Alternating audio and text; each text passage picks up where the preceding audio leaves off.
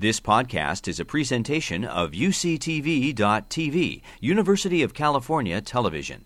Like what you learn, help others discover UCTV podcasts by leaving a comment or rating in iTunes. Jennifer Burney is an assistant professor in the School of Global Policy and Strategy.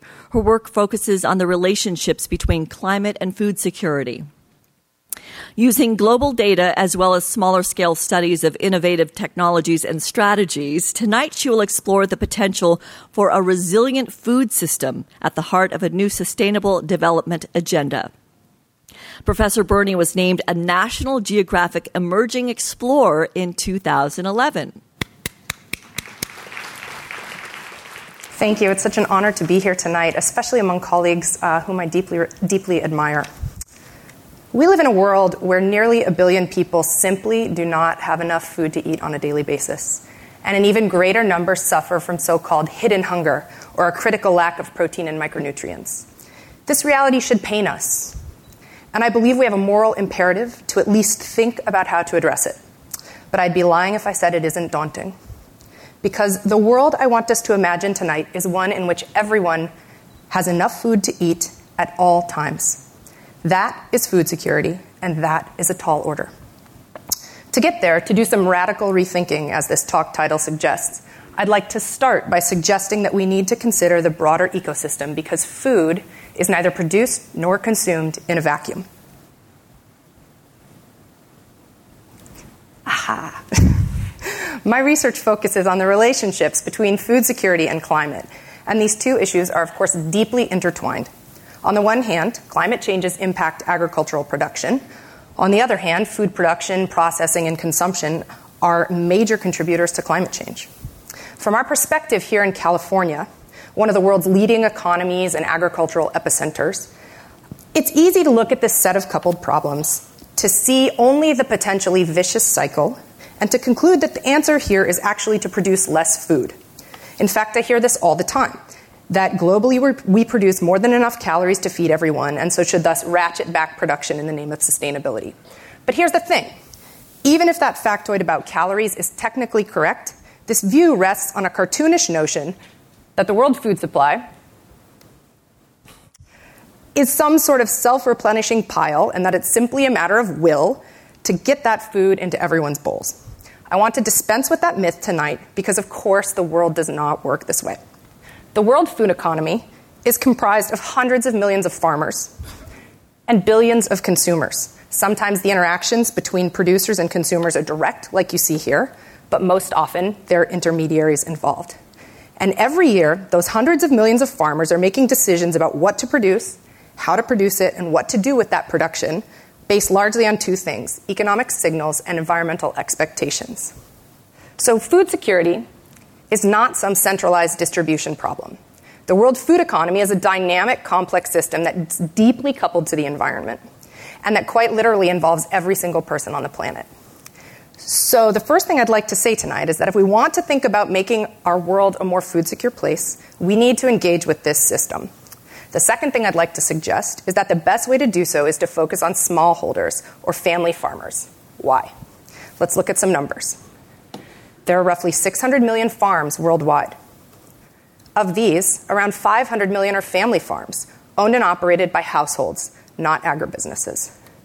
Most of these are fairly small, from less than an acre to a few dozen acres. And especially when you consider production from these small family farms worldwide, most food doesn't actually travel that far between where it is produced and where it is consumed. Often, a lot of it is eaten at home or traded or sold in nearby markets. Uh, yet, even though many of these family farms rely on their own production for their food, they are often not self sufficient and are counterintuitively net food consumers. Finally, most of the world's poorest, most food insecure households are in fact farmers. So, raising the productivity of small family farms is key for global food security. And these farms are feeling the pressures of climate change. With the rest of my time tonight, I want to introduce you to three ways in which thinking about alleviating the constraints that climate places on smallholder farmers can actually offer hope for both a more food secure and climate stable world. Okay, so the first way that climate impacts smallholders is through seasonality. Many of the world's poor family farmers grow rain fed crops, and live in monsoonal ecosystems where all the rain, and thus all the agricultural production, is confined to one part of the year. This, for example, is a cropping calendar for Niger. In rural areas that are not well connected to markets, um, this creates what is known as the hungry season, as households try to stretch their food stores through to the next harvest.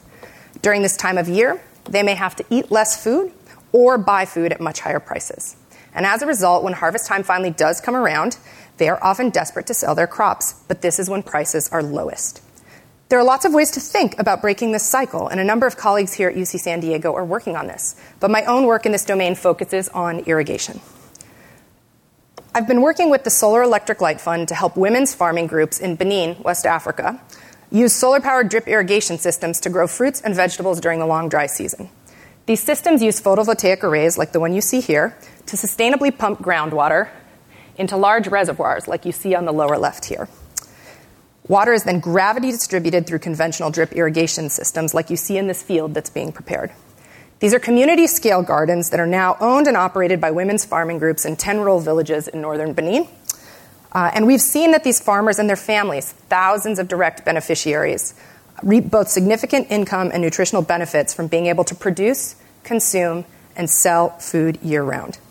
So here we have a strategy that is profitable, that helps farmers adapt to climate by breaking the seasonal rainfall dependence, and that also mitigates climate change because by using a renewable energy source instead of gas or diesel based alternatives, these gardens each offset about a ton of carbon per year. The second way in which climate changes are impacting food production is through longer run trends. I think we are all aware that average global temperatures are now the hottest on record. We also now know, although it varies by crop and location, that without adaptation, we generally expect crop yields to decline as warming increases. Moreover, studies suggest that these climate trends are outpacing the capacity of farmers to adapt on their own. We see this in particular in semi arid agricultural regions like the Brazilian Sertão, where local trends can be more than twice the global average, really just astounding changes in the last half century. This is a dairy and livestock region, and here we see that the trends have made it increasingly hard for small family farmers to grow enough forage for their animals. This has led to both overgrazing, like you see here in this farm in the middle, and expansion of crop and pasture land. Then this really does become a vicious cycle because the conversion of carbon rich native habitats to farmland releases a lot of carbon into the atmosphere and is, in fact, the biggest source of emissions from food production. But it turns out that there are some very clever strategies for intensively producing new forage crops, like this Palma forrageira. You might recognize this as nopales or cactus from your local taqueria. Uh, it turns out that cows and smaller ruminants love, love this stuff just like the rest of us. You can produce a large volume in a small area, and thus you can rehabilitate an ecosystem, sequester carbon, and increase farmer productivity all at the same time. My students and I are working with a group called Adapta Sertão to measure the impacts for farmer incomes, food production, land cover, and climate of technical assistance programs that are helping farmers who want to adopt this system. The third way in which climate changes are impacting food production is through large increases in emissions and thus concentrations of compounds we typically consider air pollutants. Things like surface ozone and its precursors, and particulate matter like black carbon and sulfate aerosols. These are potent climate change agents and also have negative impacts on humans and plants.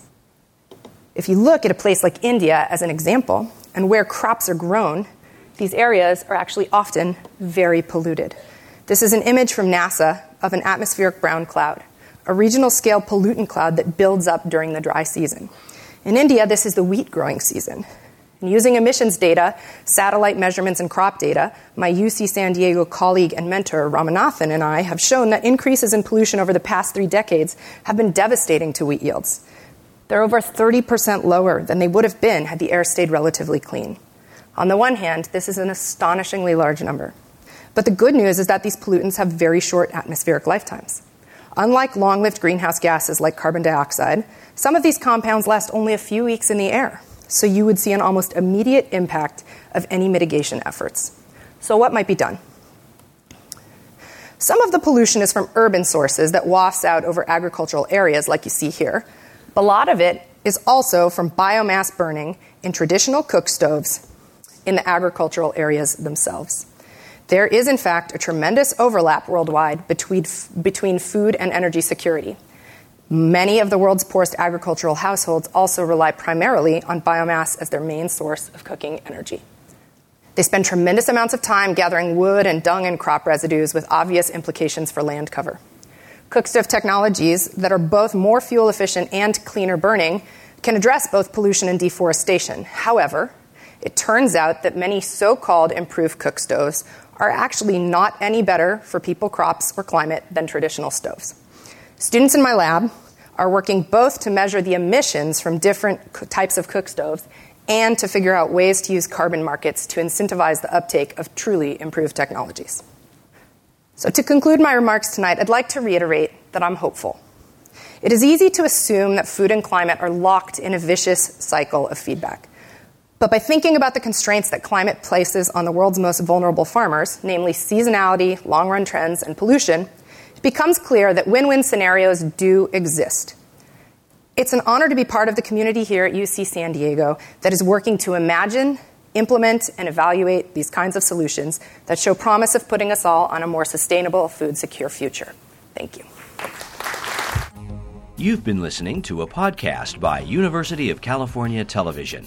For more information about this program or UCTV, visit us online at uctv.tv.